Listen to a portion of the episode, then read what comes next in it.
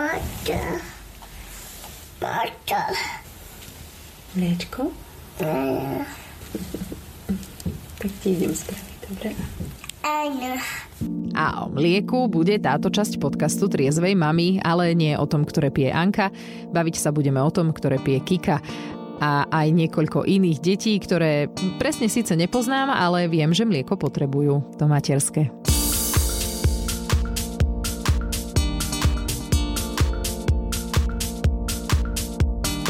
Ja mám mlieka od pôrodu na rozdávanie a tak som sa stala súčasťou tzv. banky mlieka. Čo to je?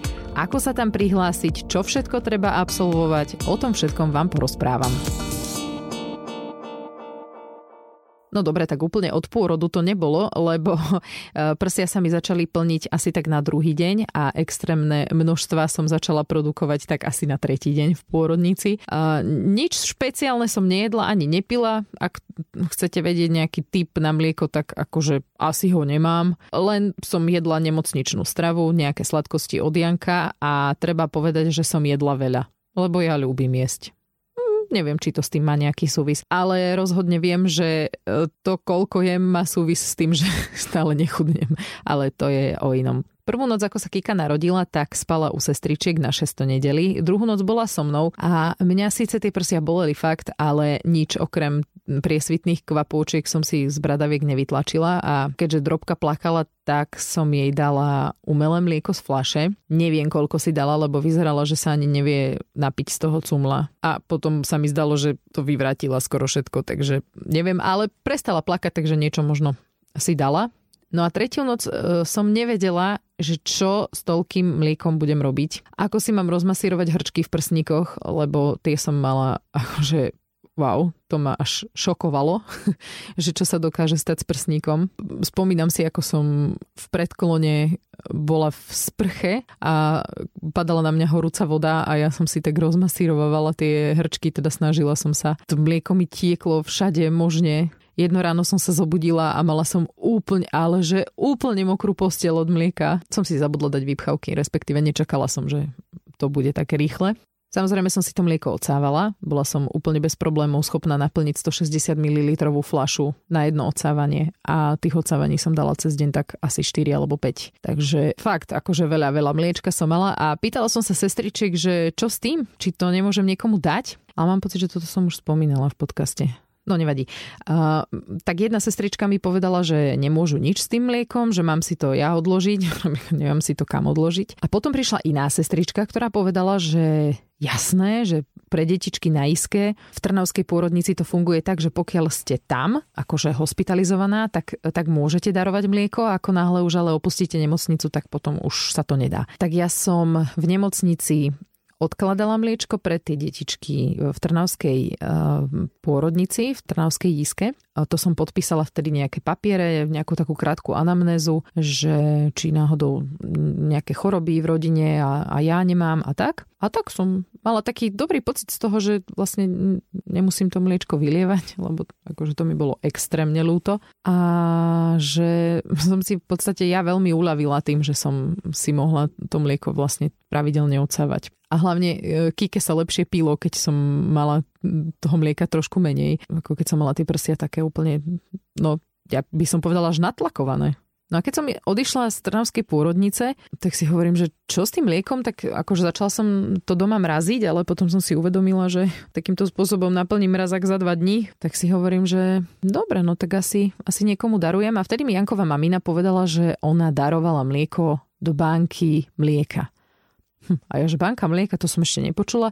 Tak som si to dala do vyhľadávača, našla som uh, také nejaké základné informácie. Banka mlieka sa nachádza na bratislavských kramároch, tej detskej časti, v detskom pavilóne, pochopiteľne. Zatelefonovala som im, povedala som, že v skratke, koľko asi zhruba mliečka viem vyprodukovať a dohodli sme sa, že prídem, pretože, pretože takto je, že na začiatku musíte absolvovať vyšetrenia, no však asi pochopiteľne, veď každý chce dať svojmu dieťaťu to najlepšie a, a v podstate vy tiež chcete mať pokoj a pohodu uh, a chcete si byť istí, že tým svojim mliekom nebodaj niekomu neubližite. No takže som tam prišla do Bratislavy na Kramáre, celkom bez problémov som to našla. Prišla som aj s malou kíkou, je pani sestrička mi ju strážila, druhá pani sestrička mi vysvetlovala, ako sa odsáva, čo by som mala jesť, akože nie, nič nejaké zásadné, no hlavne samozrejme nie alkohol, nie veľa kofeínu, potom, že pozor na také potraviny, ako je napríklad e, cibula a cesnak, lebo to zvykne potom akože trošku zmeniť chuť toho mliečka, deti to zvyknú nechcieť. Všeobecne také odporúčania som dostala a zobrali mi výter z nosa, z krku, z konečníka, to som si zobrala sama na záchode. A potom som ešte bola na krv. Tu mi zobrali v podstate o poschode nižšie na detskom oddelení. Potom ešte dali na rozbor mlieko. To som dostala domov také špeciálne flaše, do ktorých som si dvakrát po 50 ml odsala ručne a do jednej 100 ml odsala odsávačkou. A to sa vlastne posielalo na rozbor. No a medzi tým už vlastne som si zobrala so sebou flašky čisté, neviem koľko som ich asi nejakých 20 som ich dostala. Tak doniesla som si domov flašky a začala som ich plniť. Tak funguje to asi na princípe, že keď cítim, že už mám veľa mliečka, aj mňa zvyknú tak prsia pobolievať, tak si idem odsať. Keď naplním flašu 210 ml, tak ju označím svojim menom, hore dám taký štítok papierový a dám ju zamraziť do mrazničky. No a takto vlastne skladujem tie fľaše. E, mali by sa mraziť e, postojačky a mali by byť odseparované od ostatných potravín, ktoré v mraziaku sú toto bol trošku problém, lebo som potrebovala vyprázdniť jednu časť celého mrazaku, ale tak zvládli sme to. No a raz za týždeň chodí ku mne šofér, ktorý si to mliečko prevezme a prinesie mi čisté flaše. Takže ja už nemusím chodiť oni mi nosia. No a uh, údajne do nejakých Teraz si nepamätám, že či 60 alebo 80 kilometrov od Bratislavy chodia. Takže nie je to, to pre celé Slovensko. Možno existuje niekde inde banka mlieka, ale neviem o tom. Možno si to skúsim ešte dohľadať. No a čo som mala trošku ja také, akože nechcem teraz znieť, akože som taká, že málo hygienická alebo tak. Ale napríklad, keď som si odsávala tesne po pôrode doma, napríklad v noci som sa zobudila na to, že ma bolia prsia, tak som len tak vedľa posteli našmatrala odsávačku v posteli som si len tak odsala a hodila som to mlieko aj s tou odsavačkou vedľa postele a spala som ďalej. Veľmi škaredo som k tomu pristupovala, ale viete, ako je to, keď niečo máte nadbytok, tak moc to neriešite. No teraz, keď odsávam vlastne pre detičky, tak uh, sa musím z tej postele postaviť, umyť si ruky, umyť si prsia, uh, odsávačku si umyť uh, vriacou vodou, teda obliať ju minimálne vodou z kanvice, poutierať, odsať si a mliečko uložiť vložiť do chladničky a ísť spať, čiže celý ten proces mi trvá tak asi pol hodinu. Väčšinou ma to úplne preberie, ale nevadí. Už to nerobím dvakrát za noc, už to robím len raz za noc. Jasné, že tá produkcia mlieka sa trošičku znižuje, respektíve neviem, či znižuje, alebo kýka viac pije. Takže už toho nie je toľko, koľko toho bolo predtým, ale teda stále mám navyše. No. Inak tá nadprodukcia, ja si spomínam, že som mala viac mliečka aj pri Aničke a že som takmer skrachovala na tých výpchavkách do podprsenky. Existuje taká podprsenka a nesponzorujú ma, normálne som si ju musela kúpiť. A videla som to na sociálnej sieti. Vyrábajú to Česi, volá sa, že Hagmi. Ja akože celkom neúplne rozumiem tomu, ako to funguje, ale funguje to fakt. Má vnútri takú nejakú špeciálnu výstelku a ona akoby odvádza to mlieko tak, že vlastne nemáte mokré flaky.